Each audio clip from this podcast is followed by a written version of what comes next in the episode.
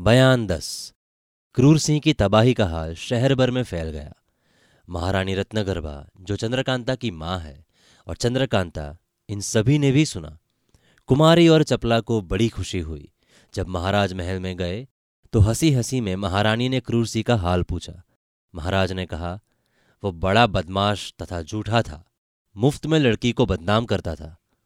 महारानी ने बात छेड़कर कहा आपने क्या सोचकर वीरेंद्र का आना जाना बंद करा दिया?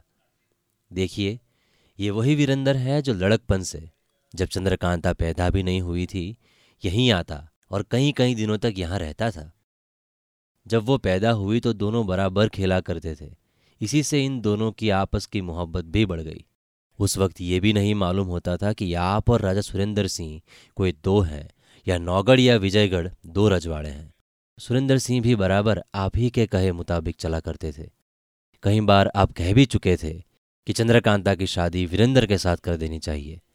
ऐसे मेल मोहब्बत और आपस के बनाव को उस दुष्ट क्रूर ने बिगाड़ दिया और दोनों के चित्त में मैल पैदा कर दिया।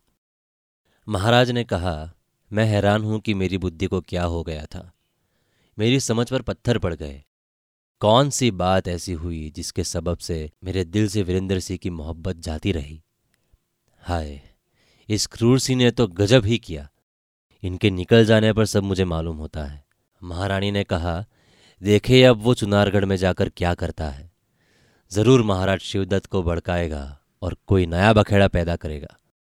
महाराज ने कहा, खैर, देखा जाएगा। परमेश्वर मालिक है। उस नालायक ने तो अपनी भरसक बुराई में कुछ भी कमी नहीं की। ये कहकर महाराज महल के बाहर चले गए। अब उनको ये फ़िक्र हुई कि किसी को दीवान बनाना चाहिए, नहीं तो काम न चलेगा। कई दिन सोच विचार कर हरदीवाल सिंह नामी नायक दीवान को मंत्री की पदवी और खिलत दी।